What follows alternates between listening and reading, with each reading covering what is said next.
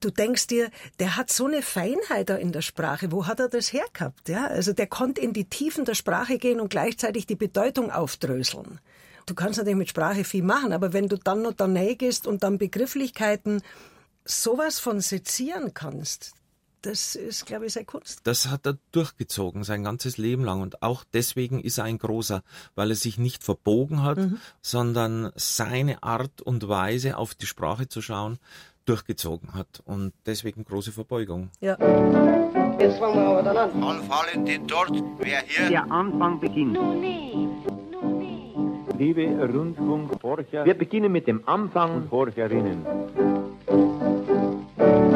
So, jetzt fangen wir aber dann an. Einen Worte-Zerklauberer nannte der Theaterkritiker und Valentin-Zeitgenosse Alfred Kerr die Komikerlegende Karl Valentin einmal. Was für ein schönes Wort. Denn tatsächlich nimmt Valentin ja immer wieder die Sprache auseinander, seziert und zerlegt sie, er klaubt sie auseinander, zerklaubt sie und spielt damit. Drum passt die Wortschöpfung Kerr so wunderbar, weil Kerr ja auch mit der Sprache spielt und Valentin nicht nur einen Worte-Zerklauber, sondern einen Zerklauberer genannt hat. Und darum haben wir auch diese Episode, die dritte in der zweiten Staffel von Karl Valentin, der Podcast mit der Komikerlegende, so genannt Valentin der Worte Zerklauberer. Mein Name ist Christoph Leibold und mit mir üben sich diesmal im Valentin Zerklauben, also in der Valentin Exegese, der Kabarettist Christian Springer, der schon kundig über den politischen Valentin Auskunft gegeben hat. Schön, dass du weiter dabei bist, Christian. Ja, vielen Dank. Ich freue mich. Und neu aufgestiegen aufs Gesprächskarussell ist Eva Meyer-Holmes vom Label Tricont, bei dem die Valentin Gesamtausgabe Ton erschienen ist, also sämtliche Tondokumente, die Karl Valentin und Liesel Karlstadt hinterlassen haben. Herzlich willkommen auch dir. Danke, schön hier zu sein. Ich bin längst unterrichtet, was Ihr Name unter den deutschen Sprachforschern bedeutet. Wortunfug, Wortunfug, Wortunfug. Ja, was ist denn das schon wieder für ein Ausdruck? Ja, da bin ich überfragt. Ja, was? Was? Was? Was denn? Eva, ich fange mit dir an. Es gibt Texte von Valentin, die es nur auf Papier, also gedruckt gibt. Es gibt Filme und Kurzfilme, aber das Herzstück seines Werks, würde ich sagen, das sind in der Tat die Tondokumente, also die Hörfunk- und Schallplattenaufnahmen, oder? Ja, auf alle Fälle. Auf alle Fälle. Also es ist tatsächlich einfach nochmal ein Unterschied, ihn zu lesen oder ihn zu hören. Diese ganze Art des Sprechens erschließt sich natürlich viel mehr, wenn du es hörst, wie er ja auch mit dem Tonfall spielt. Ja? Also er ist ja eigentlich hat er einen Sound, der ist unverkennbar. Der Valentin-Sound. Valentin, der Podcast mit der Komikerlegende, der kreist ja auch um diese Tondokumente. In jeder Episode spielen wir eine Reihe von Dialogen, Szenen oder Liedern an, die zum Thema passen, über das wir reden. Im Podcast-Feed gibt's die Szenen auch separat und ungekürzt zum Anhören. Ich behaupte mal, dass das akustische Werk das Zentrum vom Valentins Werk ist, auch weil eben Sprache so elementar ist bei ihm und ohne Bild, also anders als im Film, einfach noch viel stärker zur Geltung kommt und andererseits kann sich eben das gesprochene Wort nochmal ganz anders entfalten, als wenn man es nur liest. Einverstanden, Christian? Ja, beides. Also das Bild möchte ich, also ein Valentin ohne Bild hätte ich nicht sehr gerne. Man denkt ihm also, beim Ton auch mit. Äh, ja, wenn man ihn hört, oder? Man, man, muss ihn ja. schon mal vorher gesehen haben. Auch diese, ja. diese Fotos in seinen Kostümen und so unglaublich. Aber äh, ich unterschreibe das total. Der Sound, auch der Beat. Also wenn wir jetzt wirklich in der in der Sprache bleiben wollen, bin ja zum Großteil bei meiner Großtante aufgewachsen in München Heidhausen und die hat noch ein altes Münchnerisch gesprochen. Und daran, das ist mir immer im Ohr und immer im Kopf, auch wenn ich Valentin und Liesel Karlstadt höre. Und das hatten die da dann nochmal draufgehoben und auseinandergepflückt. Ja. Und deswegen fühle ich mich auch sehr daheim bei dieser Sprache und bei dem, mhm. was die machen und bin ganz happy, wenn ich es höre, weil es ist super. Wobei ihr jetzt beide englische Begriffe benutzt habt. Sound und Beat, das klingt dann gleichzeitig auch wieder sehr modern. Aber er war modern. Er war ja, er war ja eigentlich seiner Zeit auch voraus. Er hat den Groove. Um also ich meine, du musst eigentlich wirklich sagen, wenn du es hörst, es hat teilweise eine Rhythmik die du jetzt im Rap findest. Also diese Rhymes, die das ist Rhymes. ja genau das. ja, Entschuldigung, ja, ich kann, ich kann Reime, wirklich ja, jetzt, ich kann schon weggehen davon. Das fällt einem natürlich dann ein, ja, ja wenn man mit Musik arbeitet. Aber was ich noch sagen wollte, ja, das stimmt. Wenn man ihn nie gesehen hätte, würde es sich wahrscheinlich nicht erschließen, wenn du ihn hörst. Weil was er natürlich kann wie kein zweiter, ist ja, dass er es auch körperlich ausdrückt. Also für mich ist es, er kann es auf jeder Ebene. Also er, er kann dich visuell so packen, weil er hat eine Art von Körperlichkeit, die ist teilweise tut sie weh. Also ich man kann es fast nicht anschauen, ja. Wie er, also er hat ja dann teilweise denkst, der hat einen Stecken verschluckt oder was, ja, weil er, weil er dann so steif wird plötzlich. Mhm. Das passt und aber jetzt gar nicht so Mimik. zum Sound und zum Rhythmus, ja, oder? Ja, das ist das Irre. Das, das konnte er. Also er konnte dann letztlich über die Sprache durch eine kleine Bewegung irgendwie konnte er dann was betonen, wo du erst denkst, wieso zuckt jetzt da die Schulter so? Aber es hat gestimmt. Es war, das glaube ich, ist das, was ihn ausmacht, dass er auf jeder Ebene einfach genial war. Es stimmt, er war, er war modern, er war total modern. Ja. Ich glaube, er war 30 Jahre alt, als er da angefangen hat, mit, mit den Filmen rumzuhantieren und zu experimentieren. Und wenn man denkt, es hat dann Jahrzehnte gedauert, bis der Jimi Hendrix seine Gitarre zerstört hat, der Valentin geht her und, und zerbricht Schallplatten, ja, ja wo doch ja. zu dieser Zeit, wo die Schallplatte etwas wirklich Heiliges äh, und Seltenes war, geht der her und dann siehst du einen da, da muss er das Herz geblutet haben. Und da hat er witzigerweise was von Monty Pythons. Beziehungsweise die Monty Pythons was von Karl Valentin. Es gibt so Sketche, da fallen die mir immer ein, also weil die ja auch damit gespielt haben. Lustigerweise auf die will ich später noch zurückkommen, ah, wenn wir mal über den Blödsinnskönig. Na, heute nicht. Also von daher ah, sag du okay. das dann, das kann ich dann ja. später einspeisen ja. in einer späteren Episode. Also weißt du, weil er zum Beispiel, die, die, die Monty Pythons haben ja diese eine Geschichte, wo jemand mit einem, äh, wie ist denn das, einem Sprachlexikon oder so, also kann die Sprache nicht und guckt nach und irgendjemand hat ihm ein paar Begriffe gesagt, mhm. die er braucht, um einzukaufen. Und die waren Hanebüchen, die haben alle ist, gar nicht gestimmt. Ja? Genau, das ist eine, ein Sketch, da fragt jemand nach dem Weg genau. mit einem Lexikon und genau. fragt, ähm, können Sie äh, mir den Weg zum Bahnhof sagen? Genau, und aber eigentlich liest er vor, würden Sie bitte meinen Popo streicheln? Ja, genau. Irgendwie sowas. Und der genau. Verkäufer sagt, get out of here. Ja, genau. genau. Also und irgendwann wissen es die Verkäufer dann aber. Ja, genau. Und sagen dann, würden Sie bitte meinen Popo streicheln? Ja, da gehen Sie davon links und dann rechts oder links. genau. Monty Python. Also, das, also so ungefähr. Das, also ich habe oft schon überlegt, ob die nicht wirklich, also würde mich wundern, wenn die nicht Valentin kennen würden. Weil Leider haben wir John Cleese nicht dabei. Das ist schade. Müssen, ich kann ihn jetzt auch nicht anrufen, ich habe die Nummer vergessen. Aber ne, ich glaube wirklich, das ist so naheliegend eigentlich, dass die das kannten. Wir haben über das Thema Valentin und Sprache immer wieder mal geredet in diesem Podcast, weil es so zentral ist. Also zum Beispiel, wie wir über den berühmten Sketch über die Semmelnknüdellen gesprochen mhm. haben. Aber erstens gehört so ein elementares Thema nochmal exklusiv in einer Episode behandelt. Zweitens gibt es eine ganze Reihe etwas weniger bekannter Valentin- und Karlstadt-Szenen, in denen mit Worten jongliert wird, die wir im Gespräch und Feed auch gerne nochmal vorstellen wollen. Und drittens halten wir es mit dem Valentinsatz, es ist schon alles gesagt, aber noch nicht von allen, soll heißen, neue Gäste, neue Einsichten. Christian, du bist ein Mann des gesprochenen Worts als Kabarettist. Was kann man vom Valentin und seinem Umgang mit der Sprache lernen? Ich wenig, weil ich das nicht kann. Und, und wenn ich was nicht gescheit kann, dann möchte ich es auch nicht auf der Bühne machen, weil es immer bloß, da, da verhungere ich auf halber Strecke. Also ich bin ein, ein Erzählkabarettist. Ich, ich erzähle gern Geschichten, was auch der Valentin natürlich gemacht hat. Und versuche die auch ins Absurde und Verkehrte zu ziehen. Aber was er mit den Wörtern gemacht hat, das ist äh, tatsächlich nicht meine Welt. Meine Welt schon im Zuhören, im Begeistertsein, aber ich selber kann es nicht äh, so. Und es ist wirklich toll, was, was er macht. Er hat natürlich auch, er ist ja äh, groß geworden, er hat Dada, zum Beispiel Dadaismus ja mhm. sehr, sehr nah erlebt, auch sicher ganz viel auf, ich habe jetzt hier jetzt keinen Beleg da, aber ich bin ganz sicher, dass er da viel auf der Bühne auch gesehen hat. Also was man weiß, er hat wenig Bücher gehabt, aber er hat eins von Kurt Schwitters gehabt. Ja. Ja, siehst du? Und ich glaube, was ganz oft auffällig ist bei Leuten, die sich ganz intensiv mit Sprachzerlegungen und, und Sprach, also die, die Sprache, die Wörter auch als Baukasten nehmen, ja, also wieder zerlegen und wieder anders zusammenfügen und so. Ich glaube, da hat ihm seine nicht münchnerische, nicht bayerische Herkunft geholfen. Das Der Vater aus Hessen, die Mutter aus Sachsen. Aus Sachsen. Ganz oft haben das Leute besser drauf, die von außen ja, wir haben einen ganz berühmten Gleichzeitig Kollegen, ist aber in die Münchner Vorstadt auch hineingeboren. Also so, ja, Innensicht, Außensicht, das ergänzt sich vielleicht auch. So ist es. Ja. ja. das war vielleicht auch noch so so ein ein letzter Antrieb, mhm. der das äh, befördert. Da kann ich mir gut vorstellen. Ich glaube auch, dass das merke ich auch immer, auch bei Musikern oder so. Wenn du von außen drauf schaust, also jetzt zum Beispiel als Beispiel, wir haben ja diese äh, ähm, Gesamtwerk Karl Valentin Ton gemacht.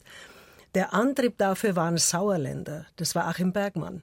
Der nämlich hm. in also der Sprache, beim Label, beim Label selber, ja, bei Label Trikont der in diesem Bayerischen was gehört hat, was du natürlich, wenn du sprichst oder nahe dran bist, hörst du es ja mhm. gar nicht.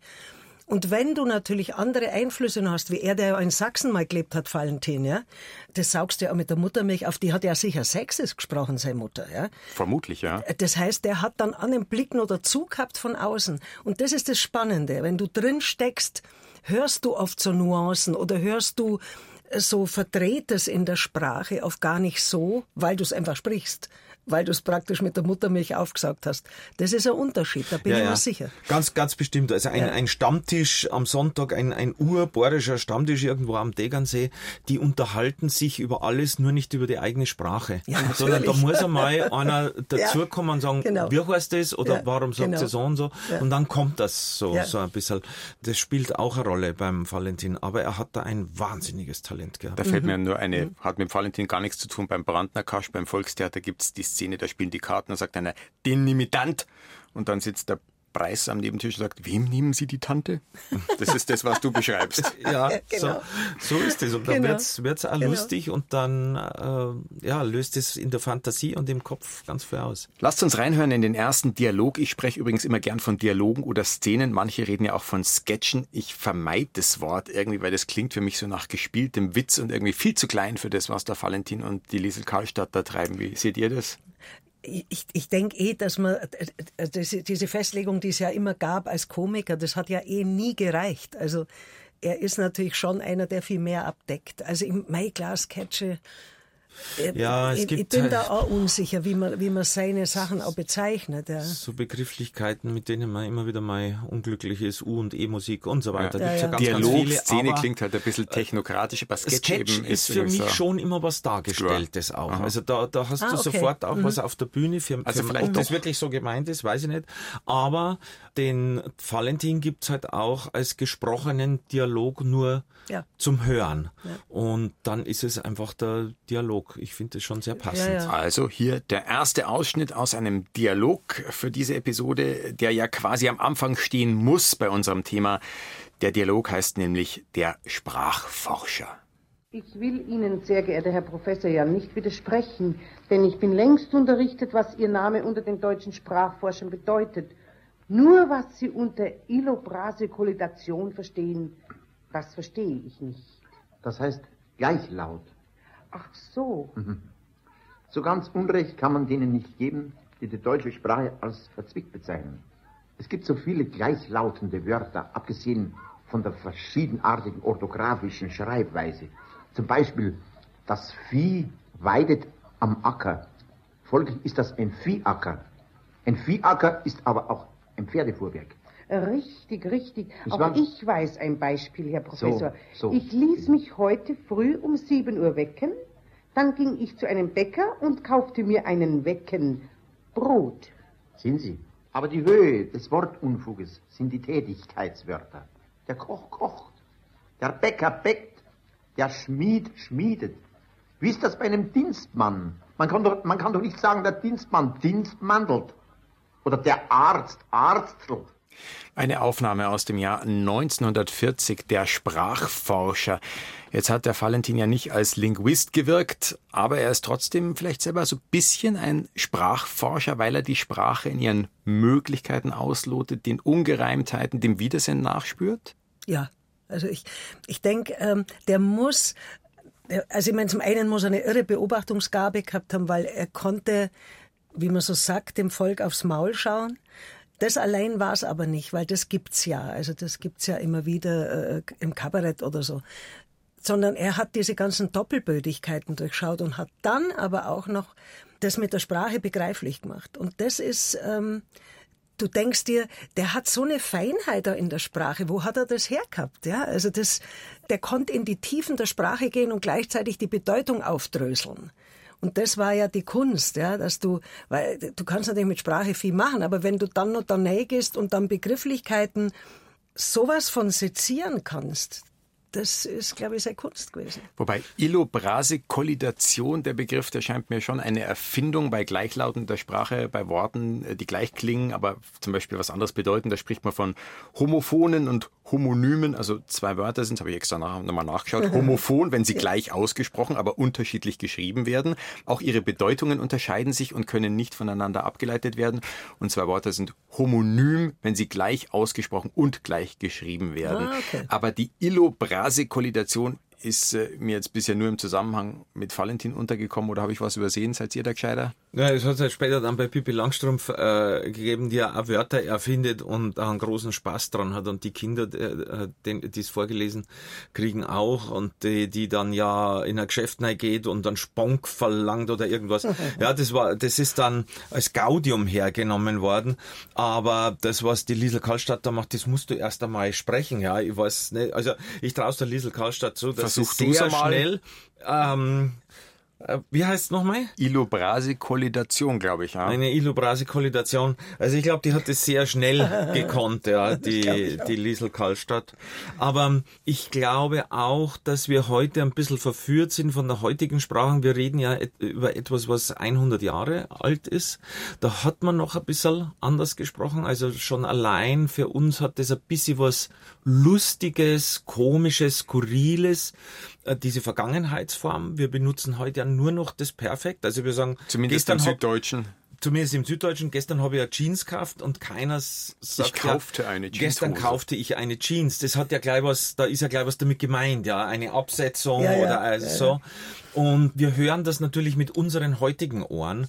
Damals war es, glaube ich, noch ein bisschen anders, aber das, das schmälert jetzt die, die Kunst natürlich in keinem Fall. Es gibt ja ein sehr, sehr nettes Beispiel aus einer sehr ernsten Zeit. Er hat dann im Krieg für die Feldpost geschrieben, also für eine Zeitung für die Soldaten im Zweiten Weltkrieg, der Karl Valentin, sein, sein, sein Konkurrent in gewisser Weise, der Weißviertel, der dann später berühmt äh, geworden ist für uns, für die, für die Nachwelt dann die, die Linie 8. Ein ein Wagen von der ein Linie Wagen 8, weiß-blau, fährt ratternd oder knatternd durch die Stadt. Ge genau, genau, so das ist das Einzige, was von ihm übrig geblieben ist. Schaffner, Und der hat ja, Platz, bitte. Der, der, hat ja dann ähm, ähm, Fronttheater gemacht zum zweiten Mal, im Ersten Weltkrieg und Zweiten Weltkrieg und war auch militaristisch unterwegs. Mhm. Der Karl Valentin nicht. Ja. Und hat einen ganzen langen Artikel, man muss sich das vorstellen, das lesen Soldaten an der Front und schreibt einen langen Artikel in der Soldatenzeitschrift, dass er nicht kommen kann dass er nicht kämpft und sagt, lasst mich lieber daheim.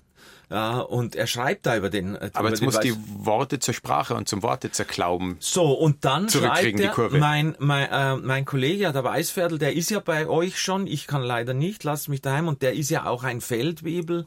Ich bin das gar nicht, ich habe keinen militärischen Rang. Ich weiß ja auch gar nicht, was das ist.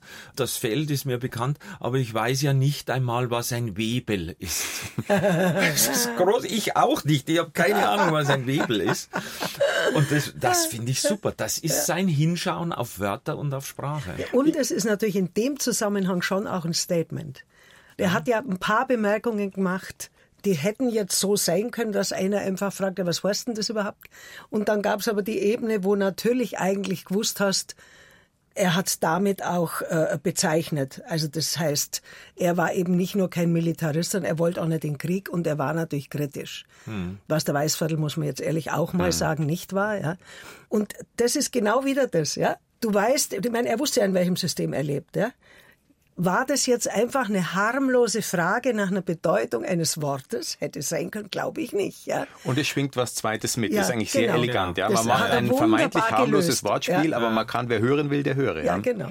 Kurz genau. noch die Illobrase Qualita Dingenskirchens. Ähm, falls wir doch falsch... Ja, danke, danke, Herr Sprachforscher, Professor Dr. Springer sollten wir doch falsch liegen äh, und das ist keine Valentin-Erfindung und es gibt wirklich Sprachwissenschaftler, bitte melden Sie sich und klären uns auf. Aber ich glaube, der Valentin hat es erfunden. Oft ist er ja auch nah am Karlauer, also der eben gehörte mhm. Viehacker und der Fiaker äh, kann man auch als Flachwitz empfinden. Wie geht's dir damit, Christian? Kannst du eine Lanze für den valentinschen Karlauer brechen? Ich habe ja nichts gegen Flachwitze, wenn man sich nicht so draufsetzt. Ja, wenn ich heute irgendwo ins Theater gehe und dann fällt ein Flachwitz Flachwitz äh, irgendwo bei Schiller, dann ist das völlig in Ordnung. Aber wenn man Schiller dann, hat Flachwitze gemacht. Dann, nein, aber wenn die halt rein inszeniert sind, so. dann kann man sich da halt sozusagen draufsetzen und sagen, schaut mal her, wie lustig wir sind. Oder man macht ihn halt, weil der gerade am Wegesrand ist und man lässt ihn ja nicht aus intellektuellen Gründen da liegen, weil man macht keine Flachwitze, sondern man nimmt sie und nimmt sie als das, was sie sind und weiter geht's, weiter geht's, weiter geht's. Und das macht der Valentin und das ist kein Qualitätsargument, ähm, bloß weil sowas drin ist.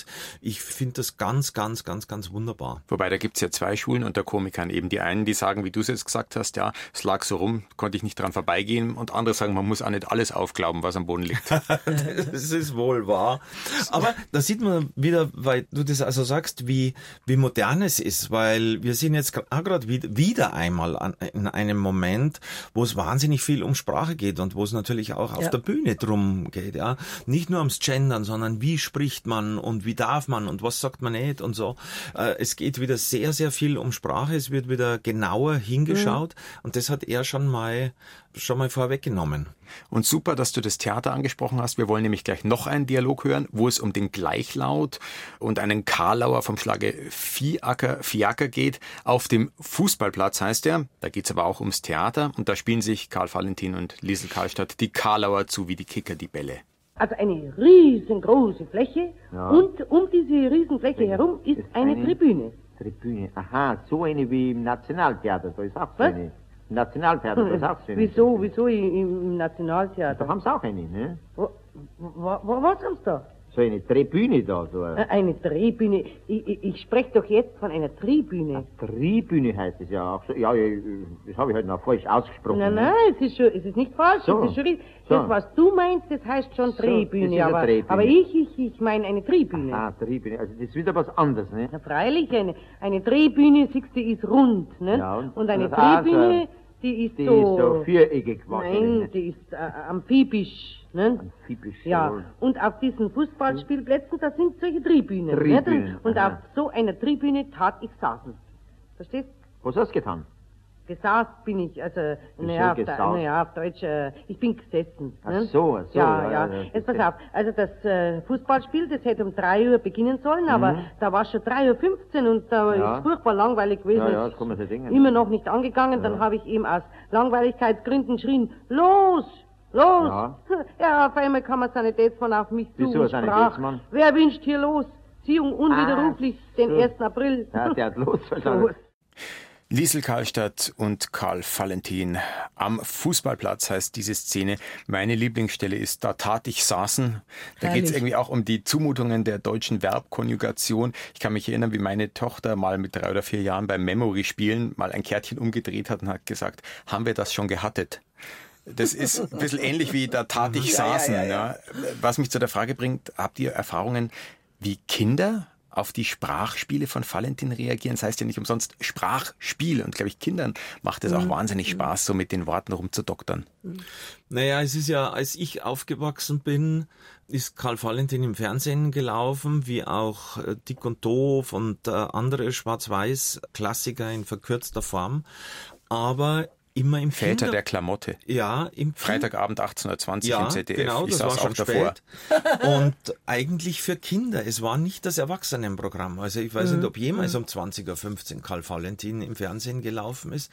Es war immer so die Ecke, es ist lustig. Mhm. Es ist lustig. Karl Valentin ist für Kinder überhaupt nicht, nicht lustig. Ja, der Firmling ist eine Sozial Tragödie. Wobei der schon eigentlich. sehr speziell ist. Da ist wirklich viel Sozialelend drin. Aber bestimmte Sachen, so dieses mit Worten spielen und so, ist doch, glaube ich, tatsächlich. Also ich habe tatsächlich keine Erfahrung damit, wie, ja. wie Kinder drauf ansprechen, aber, aber Orchesterprobe oder sowas ist natürlich äh, auch in, im Aktionismus sehr, sehr, sehr lustig. Weiß ich nicht, aber dieses Missgeschick äh, zu denken, Karl Valentin ist lustig für Kinder. Es kann sein, aber mhm. dass man es, dass man ihn ins Kinderprogramm schiebt, ist ja ein, ein, ein völliger Irrsinn. eigentlich. das schon, aber ja. ich bin zum Beispiel Valentin-Fan und seit Kindertagen Pumuckel-Fan und ich habe manchmal das Gefühl, das ist kein Zufall, weil der Pumuckel auch gern mit der Sprache gespielt hat und der reitet auf Begriffen und so Gleichlauten rum. Mhm. Also mhm. einer meiner Lieblingssätze ist, wenn der Meister Eder gesagt hat, ja, Pumuckel, das ist ein ganz seriöser Herr, der Kunde und dann erwidert der Pumuckel, ich bin auch seriös, ich bin sogar äußerst jös. Das ist mhm. eigentlich mhm. auch valentinesk, oder? Aber da, da kommen zwei Sachen zusammen, die, die für meinen Beruf auch ganz wichtig sind. Da ist dieser Umgang mit der Sprache der spielerische. Aber auf der anderen Seite ist es auch, und das hat der Pumuckl auch gerade in dem Beispiel, das du sagst, die Ernsthaftigkeit. Mhm. Die Ernsthaftigkeit, auf etwas zu beharren, auch wenn es der größte Blödsinn ist. Und das haben natürlich Valentin und Karlstadt immer auf, auf die Spitze getrieben. Ja, es gibt immer ja. so ein Gefälle, ja, ein Verkäufer und Kunde, Arzt und äh, Fotograf und das Paar, das mhm. sich fotografieren lässt, immer so ein kleines Hierarchiegefälle. Und dann nimmt man einander ernst in dem ganzen ja. Quatsch, der da passiert. Und das ist lustig. Vielleicht ja, wenn Sie sagt, aber das ist Herr Professor, ja, genau. egal was der gesagt hat, dass ja. er sagt, das, ja, Herr Professor, aber Sie haben doch gerade gesagt gehabt. Ja. Und das ist super. Aber ich würde sagen, ich, Ernsthaftigkeit und vielleicht auch Naivität ja, sozusagen. Man stellt sich so, als auch, hätte man es noch nie gehört. Aber das, um nochmal zu den Kindern zu kommen, witzigerweise, mein Sohn, im Gegensatz zu meiner Tochter, mein Sohn hat eher mal äh, äh lachen können. Beim der Valentin. mochte, ja, mhm. der mochte, der hat das manchmal auf so einer Ebene gesehen wie dick und doof. Nur, der hat den Valentin manchmal nicht aushalten können, weil der manchmal eine Spannung aufbaut, die sie für Kinder nicht lösen. Während dick und doof Spannungen aufbauen in einer Art und Weise, die sind so eindeutig und da wissen es einfach von vornherein, was passiert. Also du weißt bei dick und doof, weißt einfach immer lustig und aber wenn, wenn ihm was runterfällt, aber egal. Ja, Die Spannung weißt, platzt mit der genau, nächsten Pointe. Genau. Das ist beim Valentin eben anders. Und das glaube ich, äh, das ist was, wo Kinder ein Problem damit haben können. Also meine Tochter zum Beispiel hat es überhaupt nicht anschauen können. Die, die mochte es nicht. Also ich kann mich erinnern, wo ich immer gedacht habe, lustig, lustig, schaut's einmal, ja. Das hat nicht funktioniert. Also bis, zu einem bestimmten Alter. Ich, kann gar nicht mehr sagen, bis wann, aber als kleine Kinder, glaube ich, hat er einfach der bietet keine so simplen Lösungsvorschläge an, die Kinder lieben. Also das kann ja, ja hm. relativ verquer sein, aber du musst irgendwie das Gefühl haben, ich bin auf der sicheren Seite und so geht's auch aus. Er bohrt sich ja eigentlich meistens auch immer tiefer ins Problem ja, eben, hinein. Eben. Er kommt nicht einer Lösung nee. näher, sondern ja. desto länger er redet, ja. desto weiter kommt er eigentlich davon weg. Ich habe mal irgendwo den schlauen Satz gelesen. Valentins Sprachspiele, da geht's um Kommunikationsstörung, die den sozialen und sprachlichen Konventionen die Logik austreibt, respektive diese Logik auf den Kopf stellt. Mhm. Das wäre eigentlich extrem verunsichernd oder großes Wort, destabilisierend irgendwie, oder? Das ist es auch. Das, äh, das ja. ist ja, wenn man das jetzt nicht böse meint, aber er ist ja, er ist ja ganz oft ein, ein böser Mensch, wenn er so beharrt, wo, ja. er, wo, wo man eigentlich sagt, nee, du weißt doch jetzt, dass das nicht gibt. Ja, aber Sie haben doch gesagt, dass der jetzt ja. kommt. Ja, ja aber, das, das, ja, aber Sie haben aber äh, gesagt, dass und er das, jetzt genau. kommt und nicht genau. später. Was sagst dieser unangenehm, das ist wahrscheinlich genau. das, was du Das ist, was Kinder nicht aushalten. Na, na. Das ist, das, das, das halten die nicht aus. Das ist, das ist einem ja, geht einem ja selber schon so, dann, das teilweise an einem mit unter anderem eine ja, Penetranz. Wahnsinn. Ja, genau. Ja. Und auf der anderen Seite muss man sagen, er hatte natürlich auch was wahnsinnig Anarchistisches, ja, indem er sich gegen Regeln stellt, seine eigenen aufstellt, dann darauf beharrt, obwohl jeder weiß, äh, bitte, funktioniert nicht, ja. Also das hat er schon auch gehabt, ja. Also ich glaube, der, ich denke mal, ich, ich, weiß es nicht, ich habe heute wieder nachgedacht, was er wohl privat dann für einer war. Ja, das ist ja immer diese Diskrepanz. Mhm zwischen dem Komiker, ja, und dem, was ist er eigentlich oder aus was speist sie das? Und ich kann mir vorstellen, dass das auch ganz zwiderner sein konnte. Ja? Also das gibt ja so ein bisschen immer mal so Gerüchte, dass er durchaus jetzt unabhängig von der Bühne ein zwiderer Typ sein konnte. Kann ich mir total vorstellen. Ich glaube, man darf ihn nicht komplett mit seiner Bühnenfigur verwechseln, genau. aber es ist dann doch einiges auch, glaube ich, aus der Persona Karl Valentin ja, ja, dann klar. doch immer wieder damit eingeflossen. Klar, ich glaube, so ganz klar. weit weg ist es dann auch aber nicht. Was man natürlich nicht vergessen darf, weil wir hören ja jetzt immer auch die Liesel Karlstadt dabei, ihren Einfluss darauf, und wie sie, ich glaube, dass es oft so ist, dass die so ein Spiel aufgefangen hat. Also, dass er was ins Rollen gebracht hat und sie konnte dann über die Art, wie sie war, den Ball aufnehmen, aber eben dann in eine andere Richtung schießen zum Beispiel. Ja, das, ich glaube, das, das weiß man ja alles immer nicht. Ja, wie weit wie stark war ihr Einfluss? Ja? Aber du das weißt, wir werden darüber reden in Episode ja. 4, Solo ja. für Liesel, kurze Vorschau. Da wird es eben auch um ihre Rolle gehen. Und auch in der ersten Staffel haben wir in der Episode die Firma Valentin Karlstadt mhm. schon ausgiebig mhm. auch über dieses Binnenverhältnis ja. ähm, Karl Valentin Liesel Karlstadt geredet. Also wer da noch mehr erfahren will, entweder die nächste Folge hören oder die aus der ersten Staffel oder am besten beide. Das ist natürlich ein ganz wichtiges Thema, klar. Wir hören noch ein Beispiel ein sprachspielerisches, vielleicht keins, wo er so ganz böse ist, wie du sagst, dass er das manchmal ist, aber ein sehr hübsches. Jagdsport ist die folgende Szene betitelt, in der es aber auch ums Angeln geht. Wo haben denn Sie Ihr Fischwasser überhaupt? In, der Würm. In der Würm. Und mit was fischen Sie da? Mit Würm. In der Würm äh, fischen Sie mit Würm? Nein, mit Würm fische ich in der Würm. Ja, das ist doch das Gleiche, ne? Na, kann doch nicht die Würm an die Angel hinstecken und in die Würm meine Angel hineinhängen. Ja, also das verstehe ich nicht, jetzt was ja, Sie gesagt haben. das kann ich verstehen, dass Sie das nicht verstehen. Haben Sie die Würm noch nicht gesehen? Was für Würm? Na, die Würm. Ja, äh, wie viel Würm äh, meinen Sie denn? Ja, nur eine. Was, eine Würm? Eine Würm, das ist doch gar kein Deutsch. Es das heißt doch die Würmer. Ja, Sie können doch nicht sagen, durch Gräfelfling, Gräfelfing fließt die Würmer. Die Würm ist doch ein Bach, ein kleiner Fluss. Ja, das wusste ich ja gar nicht, dass in Gräfelfing die Würm durchfließt. Denn ich, ich selbst, ich wohne ja im Planeck. Da fließt ja die Würm auch durch. Dieselbe Würm? Das weiß ich nicht, ob das dieselbe ist. Das kann sein. Erstmal kurze geografische Aufklärung für alle, die nicht aus München oder Umgebung stammen. Also die Würm, diesen Fluss gibt's wirklich, kommt aus dem Starnberger See, ja. hieß auch früher mal Würmsee, der Starnberger See. Und sie fließt wirklich durch Planeck, unter anderem, wo der Valentin ein Haus hatte, wo er nach dem Krieg gelebt hat. Äh, wir haben es mit einem Wortspiel zu tun, das nur im Bayerischen funktioniert. Die Würm als Fluss und die Würm als bayerischer Plural von Wurm statt Würmer. Das bringt mich zurück zu der Frage, was wir vorher schon angeschnitten haben, wie münchnerisch-bayerisch ist der Valentin in seiner Sprache? Ja, wie sehr? Was ist da unser Koordinatensystem? Ja, haben wir jetzt einen Punkt, also kann man sagen acht. Acht von zehn. Acht von zehn oder so. Na, ich glaube, es ist, äh, für mich ist es sehr münchnerisch. Also das ist einer der Gründe, warum es diese Verwechslung immer gibt, dass wir im süddeutschen Raum aus dem Kabarett, sage ich jetzt mal, oder aus der Comedy schon immer daran gemessen werden. Und es war früher immer die tollste Kritik, wenn es hieß, hat valentineske Züge mhm. oder sowas, ja. Weil ja der Valentin auch der berühmteste Münchner Komiker ist. Und ich glaube, das ist schon mal ein bisschen ein Fehlurteil, nicht nur wegen seiner Herkunft, sondern äh, wegen seines Denkens, wegen seines Humors, auch wenn man jetzt nicht weiß, dass es die Würm tatsächlich gibt und dass Würm äh, ein verkürztes, äh, merkwürdiges Bayerisch ist für, für die Würmer. Trotz alledem reicht er mit seinem Humor weit, weit über Bayern raus und hat ja eine seiner ersten ganz großen Erfolge wo gefeiert? In Berlin. Mhm. Ja. Also muss er verstanden worden sein. Ja. Ja, so ein Tucholsky oder so, ich meine, die mussten ihn ja verstehen. Mhm. Kurt Tucholsky kleine, war auch großer Valentin-Verehrer. Ja, ja. Eine kleine Geschichte, als wir diese Box gemacht haben, da gibt's ein Buch.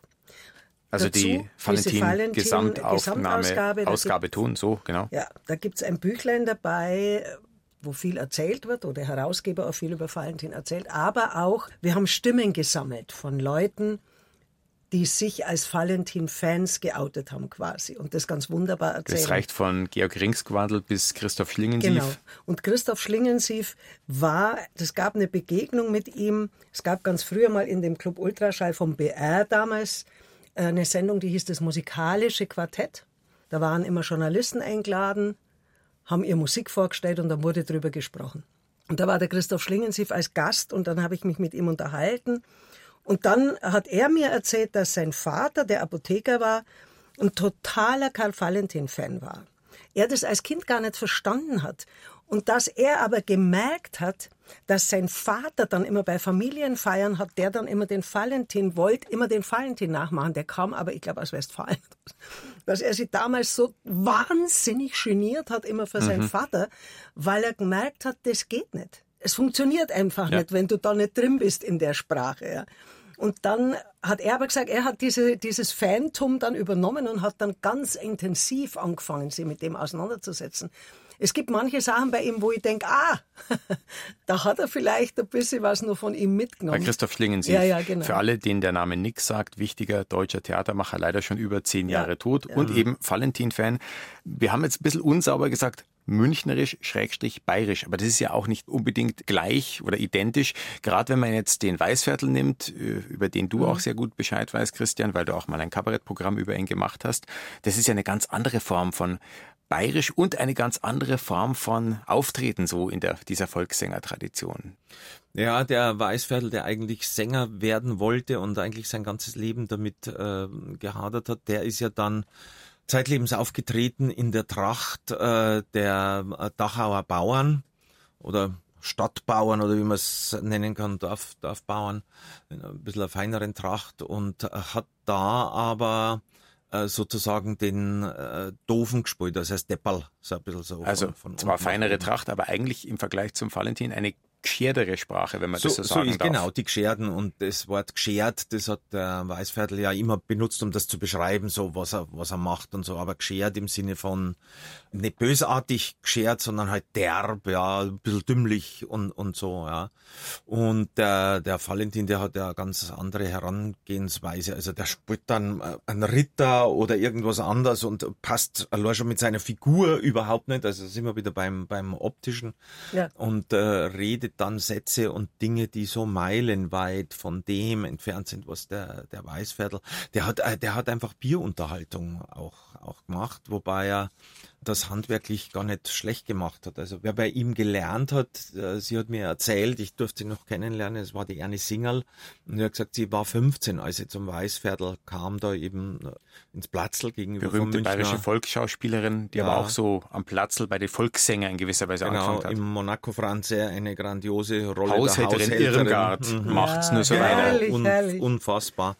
Und die hat erzählt, vor der Pause hat der Weißviertel immer sein Solo gemacht und dann hat er sich aus der äh, Backstage, aus dem Bühnen, aus dem Hinterbühnenbereich ein bisschen rausgeschlichen und hat die Tür neben der Bühne einen Spalt aufgemacht und hat ihm immer da zugeschaut. Und er sagt, da hat sie am meisten gelernt. Äh, mhm. Also mhm. das, da, da geht es einfach um das, das Handwerkliche. Mhm. Da war schon auch was da beim, beim Weißviertel und seiner Truppe. Wir wollen ihn nicht in Bausch und Bogen so, schlecht reden. So ist es, Aber ja. wir wollen zurückkommen auf den Karl Valentin. Und der war äh, im Gegensatz dazu nicht der gescherte Bauer, sondern der Valentin, das war ein Künstler. Ja. Ein Künstler. Ja, der war ein Künstler. Und das ist das, was ich dann oft mich frage, wenn du jetzt ein Weißviertel nimmst oder diese Volkssängertradition, dann war ja, wenn man jetzt äh, von außen hinschaut, muss man eigentlich sagen, war der Valentin ein Intellektueller hm. Volkssänger. Wie die Leute, die ja eigentlich eher so eine Weißviertel-Qualität gewöhnt waren in den Wirtshäusern, wie haben die das, haben die das kapiert oder haben die frage ich mich oft, wie, wie ist der da angekommen? Was, was, was ist da Wobei passiert? Vielleicht ist das Geheimnis, dass es auf verschiedenen Ebenen funktioniert, ja, dass du dich wahrscheinlich auch an der Oberfläche ja. ganz gut unterhalten kannst. Wobei ich glaube, der Weißviertel ja tatsächlich noch populärer war als der Valentin. Ja, der Weißviertel ist ja achtmal in der Woche aufgetreten. Am Sonntag hatten die zwei Vorstellungen. Mhm. Und ich weiß es, er hat ja Buch geführt über seine Einnahmen und die sind alle da im Münchner Stadtarchiv. Alle Einnahmenbücher von 1906 mhm. bis zu seinem Tod. Also, also mhm. regalweise sind seine kleinen Bücher, ganz viel in Rot, wo jede Gage drin steht, die er da jemals äh, erhalten hat. Ja. Also der mhm. hat schon sehr, sehr, sehr, sehr, sehr, sehr viel gespielt. Aber ich glaube auch, dass es Überschneidungen im Publikum gegeben hat, wo Leute vielleicht zum Weißviertel mhm. und zum Karl Valentin gegangen sind. Aber ich glaube ganz bestimmt, dass wie heute ich es selber auch in meinem Metier erlebe, dass es zwei äh, Publikums Publikumer. Jetzt, mal, jetzt bräuchte man, jetzt ah, bräuchte man, jetzt bräuchte man, bräuchte man Valentin, ja, ähm, gegeben hat. Also ich glaube, es gab ganz viele eingefleischte Valentin-Fans. Das aber, und weil du gesagt hast, da Intellektueller, ja, er war kein Studierter, aber das, das, was du meinst, ja, ein Intellektueller, das waren einfach weniger. Mhm, mh. Die Worte Zerklauberei, vielleicht nochmal ein Aspekt, den wir vertiefen wollen. Wir haben schon diese Penetranz gesagt. Äh, das hat ja auch was mit Pingeligkeit und mit auch geradezu ja. Pedanterie mhm. zu tun. Und wo wäre derlei Genauigkeit mehr am Platz als vor Gericht, wo es mitunter auf jede Silbe ankommen kann? Und so heißt auch der folgende Dialog vor Gericht. Sie geben zu, dass Sie den Kläger ein Rindvieh geheißen haben. Ja, ja. ja. Ich habe, ich habe aber gemeint, dass er deshalb nicht beleidigt ist. Ja, wieso meinten Sie das? Naja, weil er so saudumm dahergeredet hat. Eigentlich finde ich, dass Sie saudumm daherreden. Denn ein Rindviech ist doch ein Tier und ein Tier kann doch nicht reden. Oder, oder haben Sie schon ein Tier reden hören? Jawohl, Herr Richter, einen Papagei. Ein Papagei ist aber doch kein Rindvieh. In dem Moment, wo ein Papagei dumm daherredet, Herr Richter, ist eben der Papagei auch ein Rindviech. Ja, haben Sie denn schon einen Papagei gehört, der dumm daherreden kann? Und ob? Erklären Sie mir das. Das kann ich Ihnen beweisen. Meine Hausfrau hat einen Papagei in einem Käfig. Und wenn man an den Käfig klopft, dann sagt das Rimpfig herein. Ja, finden Sie das so dumm? Und ob? Wieso? Ja, wie kann denn ich in den kleinen Käfig hineingehen? Äh, äh, wir kommen da ganz von der eigentlichen Sache ab. Warum haben Sie den Kläger ein Rindvieh geheißen? Weil er meine Frau beleidigt hat. Inwiefern? Er hat zu meiner Frau gesagt, sie sei eine blöde Gans. Und meine Frau ist keine Gans. Dafür habe ich Beweise. Da, brauch... da, da brauchen Sie doch keine Beweise dafür, denn genauso wie der Kläger kein Rindvieh ist, kann Ihre Frau keine Gans sein. Wenigstens keine blöde Gans. Ja, ja, aber Herr Richter, mit dieser Bemerkung, wenigstens keine blöde Gans, geben Sie ja selbst zu, dass eine Frau eine Gans sein kann. Und eine Gans ist aber doch blöd. Wieso ist eine Gans blöd? Wieso? Ja, weil eine Gans nicht einmal sprechen kann. Naja, ein Tier kann doch überhaupt nicht sprechen. Doch, der Papagei. Hey, jetzt kommen Sie wieder mit dem saudummen Papagei als Vergleich. Ja, da muss ich Ihnen wieder widersprechen. Denn ein Papagei ist nicht saudum, weil Sie, Herr Richter, nicht den Beweis erbringen können, dass jede Sau dumm ist. Denn es gibt im Zirkus dressierte Säue, also kluge Säue und dumme Säue. Ja, aber wir haben doch von der blöden Gans gesprochen und nicht von einer dressierten Sau. Also, blei also bleiben, bleiben wir wieder bei meiner Frau. Liesel Karlstadt als Richter und Karl Valentin als tierisch spitzfindiger Angeklagter. Alle Dialoge, die wir an Karl Valentin, der Podcast mit der Komikerlegende in den Gesprächen nur anspielen, finden Sie im Feed auch ungekürzt und in voller Länge. Und übrigens, kluges Kabarett, witzige Comedy, scharfe Satire, die gibt's natürlich auch heute noch beim Podcast Radiospitzen. Bekommen Sie Neues aus der Kleinkunstszene, wie immer in der ARD Audiothek zu hören. Ja, im Bayerischen gibt's für Menschen, die so drauf sind, wie der Karl Valentin in dieser Szene, das Wort Düpfelscheißer. Für alle Nicht-Bayern übersetzt als Korinthenkacker. Ist Karl Valentin manchmal ein Düpfelscheißer oder die Figuren, die er spielt? Auf alle Fälle. Ja, ja, definitiv. Oder? Sagst du? Ja, ja, klar. ja, ja. Also manchmal an der Grenze zum Erträglichen. Also es hat schon wirklich auch was, man kann auch manchmal die Figuren, ist ja meistens so rum, dass eben er die Tüpfelscheißer spielt und ja, die ja, ja. Liesel Karlstadt den Gegenpart. Man kann diese Figuren von der Liesel Karlstadt auch durchaus verstehen. Ja, ja, natürlich, natürlich. Das ist ja immer, ich meine, das ist ja immer das Spannende, dass die teilweise ist sie ja dann immer in der Rolle, wo man eigentlich jetzt sagen würde, mit ihr kann man sich identifizieren. Von der Dialektik her, vom, vom Kopf her, vom Nachdenken her, ist ja sie die logische eigentlich. Aber er ist der, der es dann wirklich ja fast anarchistisch zertrümmert und dann bist plötzlich doch auf seiner Seite. Weil es natürlich einfach. Weil er so beharrlich ist, Ja. irgendwann denkt man, vielleicht ist Ja. doch was dran. Und du hast ja immer, du gehst neu wie jetzt in dem Sketch und und fragst dir immer, wo, wo geht er jetzt wieder hin? Also was, was zieht er denn jetzt wieder aus seiner Schublade raus? Ja? Und er macht immer wieder eine auf und wieder eine auf. Das ist natürlich seine Kunst. Jetzt kann man Valentins Worte Zerklaubererei auch als Sprachkritik ansehen, als in Fragestellen von Sprachkonventionen, haben wir schon drüber gesprochen. Man kann das aber auch als Gesellschafts- oder vielleicht als existenzielle Kritik sehen. Andreas Koll, langjähriger Kurator im Valentin-Karlstadt-Museum, das am Münchner Isartor beheimatet ist. Andi Koll hat in einem Gespräch in diesem Podcast gesagt, der Valentin nimmt zu genau, weil man genau sein muss, weil sonst die Welt aus den Fugen gerät. Ja, das hat er. äh, Er ist übrigens der Herausgeber dieser Tricom-Box. Der Gesamtausgabe der Ton. Gesamtausgabe Ton. Und das ist ein Satz, den unterschreibe ich sofort. In seiner Absurdität, aber irgendwo stimmt's auch, oder?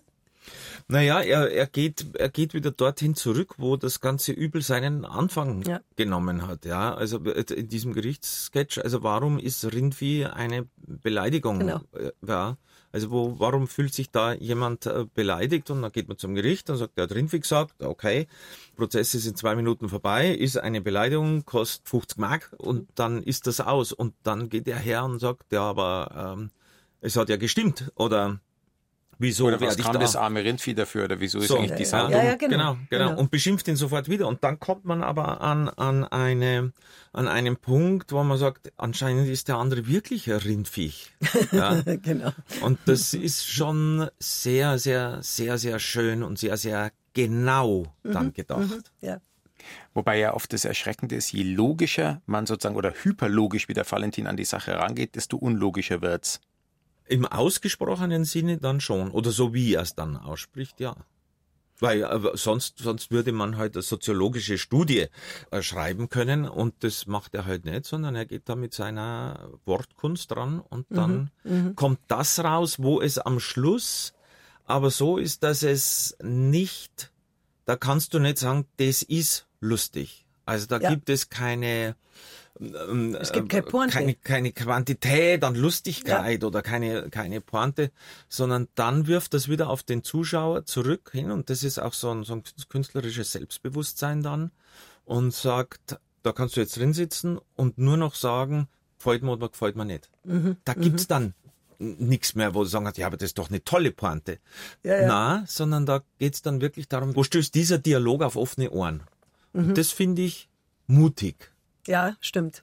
Und das hat er durchgezogen sein ganzes Leben lang. Und auch deswegen ist er ein großer, weil er sich nicht verbogen hat und nicht dem Publikum nach dem Maul geredet hat, sondern seine Art und Weise auf die Welt zu schauen oder auf die Sprache zu schauen, durchgezogen hat. Und deswegen große Verbeugung. Ja, ja. Und ich und ihr, glaube ich, auch. Wir können zu denen, die was anfangen können damit, weil du hast gesagt, Auf entweder man kann es oder man kann es nicht. Und weil es so schön war, hier noch eine weitere Gerichtsszene, der letzte Ausschnitt in dieser Episode von Karl Valentin, der Podcast mit der Komikerlegende. Sie heißt Der Zeuge Winkler. Der Streit hat sich doch dann auf der Straße fortgesetzt. Ja, wir sind alle gegangen und dann hat der Wimmerhans jetzt zum Wirt gesagt, wenn der Bullenhund noch einmal da herum verkehrt, dann geh ich in die Wirtschaft nimmer rein. Ja, was ist denn das schon wieder für ein Ausdruck? Was ist denn das für ein Hund, ein, ein Bollenhund? So einen habe ich ja noch nicht einmal im Zoologischen Garten gesehen. Ich habe schon von einem Windhund, von einem Wolfshund, von einem Hühnerhund gehört, aber noch nie von einem Bollenhund. Der ist mir vollkommen unbekannt. Ja, sagen Sie, Herr Richter, wenn's schon keinen Bullenhund nicht gibt, dann, wie Sie behaupten, dann braucht der oft doch auch deswegen nicht beleidigt sein. Ja, der Lindner Egide fühlt sich aber gerade wegen dem Bollenhund beleidigt. Na ja, dann soll er halt beleidigt sein. Der Austritt tun doch nicht weh. Der soll froh sein, dass er ihm keine gestiert hat. Ja, was ist denn das schon wieder? Was heißt denn gestiert, gestiert? Ja, gestiert, wenn er ihm ein, ein, ein Schein gegeben hätte. Aber eine Schellen kann er ihm ja nur beim Tarocken geben. Ja, das stimmt, Herr Richter, da gibt's auch einen Schein. Aber die Schein, die wo ich mein, die gibt man nur mit der Hand. Ja, die Schellen beim Kartenspielen gibt man ja auch mit der Hand. Oder haben Sie schon Kartenspieler gesehen, die mit den Füßen tarockt haben? Oh mein Herr Richter, wenn Sie die Münchner Ausdrücke nicht verstehen, dann kehrt heute zu solchen Gerichtsverhandlungen ein Dolmetscher her, der den bayerischen Dialekt ins Deutsche übersetzt. Denn das rentiert sich wirklich nicht, dass ein Münchner wegen einer einstündigen Gerichtsverhandlung die deutsche Sprache lernt. Das mein ich. Auf Deutsch, das ist meine Meinung. Ein Wirtshausstreit mit anschließender Beleidigungsklage. Der Zeuge Winkler heißt dieser späte, wenig bekannte Valentin Karlstadt-Dialog. Da geht es ja auch um eine Sprachbarriere zwischen einem bayerischen Angeklagten und einem nicht so bayerisch kundigen Richter, wobei nebenbei bemerkt, das finde ich ganz hübsch, Liesel Karlstadt, eine Meisterin der Verwandlung, aber so ganz verleugnen, dass sie aus Bayern kommt, kann sie eigentlich nicht, oder? Ja, viel schlimmer finde ich eigentlich da in ähm, äh, dieser Szene, dass äh, er da diesen Bayern spielt. Also wenn man Ja. Valentin kennt und hört und das mag, man mag das dann fast nimmer so, wenn er so eine bayerische Figur spielt, weil Da wird er fast so ein bisschen so mir san mir präsig, es oder? ist, es ist eine Szene, die könnte fast eins zu eins in einem Komödienstadel auch, auch spielen. Ja, da, ich bin der Bayer und der Bläde Preis als Richter versteht jetzt das ja eh nicht, ja. Und der Bayer klärt es am Schluss auf und sagt, ja, jetzt übersetze ich dir meine, Sprache, das ist meine Meinung. So, das ist tatsächlich eine Szene, die mir nicht so äh, gefällt, also gefällt, weil man äh, ja, die hat nicht, ich finde nicht diese, diese Qualität. Nee. Aber dann muss man natürlich sagen, vielleicht ist sie zu Recht deswegen auch nicht so bekannt. Weil die kennen viele nicht. Also selbst äh, Menschen, die sich mit Valentin beschäftigen, da ist es ein relativ unbekanntes Stück. Mhm. Und vielleicht ist das auch der Grund. Es ist nicht sein Bestes, das muss man wirklich sagen. Wobei man auch immerhin sagen könnte, wenn er ja sozusagen so Zweifel an Logik von Sprache und sowas anbringt, da hat man das Gefühl, hier dieser Sketch sagt, also Sprache ist vielleicht nicht zuverlässig, aber das Bayerische ist doch noch ein bisschen zuverlässiger und äh, ja. als das Hochdeutsche, die größeren Defizite liegen im Hochdeutschen. Wobei man Sprache nie immer von der Gesellschaft trennen darf. Also da wird Sprache schon benutzt, wie es auch im Kabarett ganz oft benutzt wird, dass da nicht nur eine Sprache gesprochen wird, indem man bayerisch redet, sondern da kommt dann sofort die Zugehörigkeit zum angestammten Volk dazu, da kommt gleich, wir sind schon die Besseren, weil wir halt so reden, wie uns der Schnobi gewachsen ist. Und also da, da geht es nicht nur um Sprache, um der Sprache willen, sondern man ist sofort vergesellschaftet mhm. auch. Und man hat, trifft damit auch eine Aussage. Ja, das stimmt. Es gab eine Zeit, da war das weniger. Mhm. Also da hat man sich auch in Bayern bemüht, Hochdeutsch zu sprechen. Ich habe immer als Kind gedacht, die, die Hochdeutsch sprechen, sind intelligenter. Mhm. Als die, die Dialekt reden, ja, da hat sie das ja gedreht. Und dann hat sie es ja wieder gedreht mhm. mit diesem, mit diesem Heimatbegriff, mit diesem, was, was man wirklich alles in Frage stellen kann und hinterfragen sollte, ja. Weil das hat dann dieses Mir sam mir. Das hat manchmal eine Art, das Bayerische zu zelebrieren, und das ist da auch drin, was mhm. einem fast unangenehm ist. Wobei ich finde, es hat ja doch immer was Ambivalentes. Mhm. Also dieses einerseits bei sich sein und vielleicht auch dann zu dem stehen. Also mhm. es ist ja genauso doof, wenn man sagt, na, ich traue mich nicht meinen Dialekt reden, nee, weil natürlich. dann könnte ich irgendwie als ja. dumm oder hinterwaldlerisch gelten. Ja. Es geht eigentlich nur darum, wie du es präsentierst. Also wenn das, wie dieser Begriff Heimat, der dann assoziiert ist natürlich mit dem Bayerischen, wenn das was ist, was eben abgrenzt, was du auch gesagt hast, was er da macht dem Richter gegenüber. Er sagt ja, ey, wir Bayern quasi, ja, und jetzt erkläre ich dir die Welt, dann wird's für mich immer problematisch. Mhm. Das ist, auf der anderen Seite weiß ich, dass mich das sehr beeindruckt hat, als ich plötzlich gemerkt habe, dass es auch wieder ein Selbstbewusstsein für die Sprache gibt, die man eigentlich spricht. Mhm. Also dass man, dass dieses sich verstellen weniger wurde und dass das durchaus einen Wert gekriegt hat.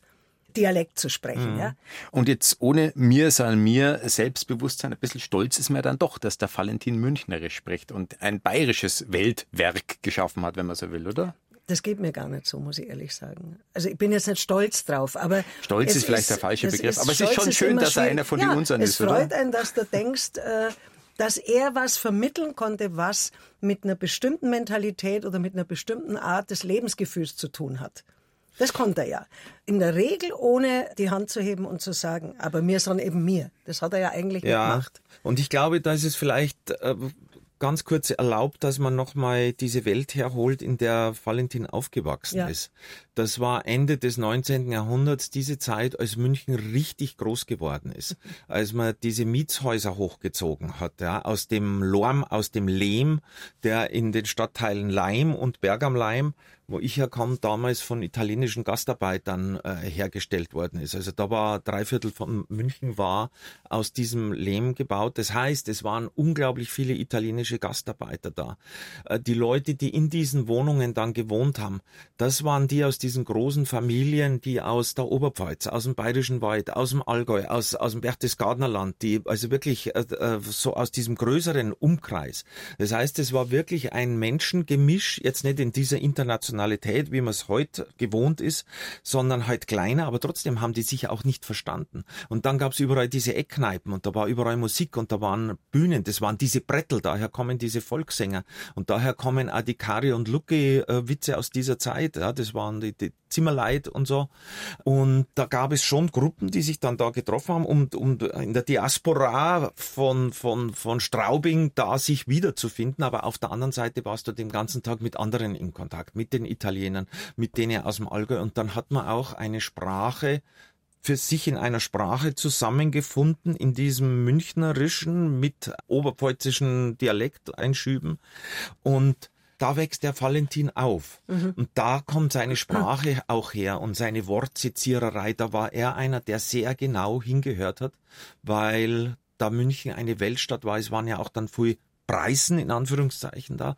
Das ist schon wichtig zu wissen, um zu verstehen, dass er aus einem ganz großen Stoff von Sprachen hat leben können und auch von Missverständnissen. Ich glaube, manche Dialoge, die uns heute als ganz tolle Erfindung vom Valentin vorkommen, könnten auch Versprecher in der Bäckerei gewesen sein von ähm, Oberpfeizer mit der Schwiegertochter vom mhm. Thomas Mann oder was. Also jetzt, der war jetzt keine Bäckersfrau, aber ihr wisst, was ich meine. Ja. Wenn die aufeinandertreffen und ich glaube, da hat der ganz viel rausgezogen. Damit bist du jetzt ganz nah am Alltag. Ich werde jetzt nochmal groß sprachphilosophisch. Ja. Sprache formt unser Denken und damit auch so die Art, wie wir die Welt begreifen, wahrnehmen. Also führt Valentin vor allem vor, wie Sprache unserem Denken und damit der Möglichkeit, die Welt zu begreifen, Grenzen setzt? Oder ist es vielleicht gerade umgekehrt, dass er die Möglichkeiten von Sprache ausweitet, weil er ja so spielerisch kreativ mit ihr umgeht? Ich glaube, es geht immer dann letztendlich, dass er Sprache nur als, als künstlerische Form oder als künstlerisches Vehikel benutzt, um dann doch Menschen zu zeigen, wie sie sich missverstehen, wo sie sich treffen, wo man auch über Sprache versteht, aha, das muss ein Doktor sein, das ist der Herr Richter, das ist der, das ist der, deswegen kann die äh, Liesel Karlstadt auch Männerrollen mhm. spielen, so einfach, weil sie diese Attitüde einfach benutzt und spielt. Und ich glaube, es ging ihm nicht um die Sprache, Sprache, Sprache, Sprache, sondern schon um die Menschen dahinter und wie sie miteinander umgehen. Mhm. Ich habe es gerade überlegt, also ich hätte jetzt, vor du das gesagt hast, hätte ich gesagt, ich denke, er weitet weil er quasi durch das, wie er jongliert und wie er Begrifflichkeiten verdreht, nochmal zeigt, jetzt positiv gesehen, was man mit Sprache machen kann, im guten Sinne, und negativ natürlich, könntest du auch sagen, zeigt, was Sprache machen kann mit Menschen. Sprache ist ja schon ein gewaltiges Instrument. Aber Vielleicht hast, ist das dein Blick drauf, äh, glaube ich, ich muss nachdenken, aber ich glaube, ja, du hast recht. so ganz Unrecht kann man denen nicht geben, die die deutsche Sprache als verzwickt bezeichnen. Ich habe ja nur wissen wollen, wissen wollen, wissen wollen. Ja, da bin ich überfragt. Wissen wollen. Das kann ich verstehen, dass Sie das nicht verstehen.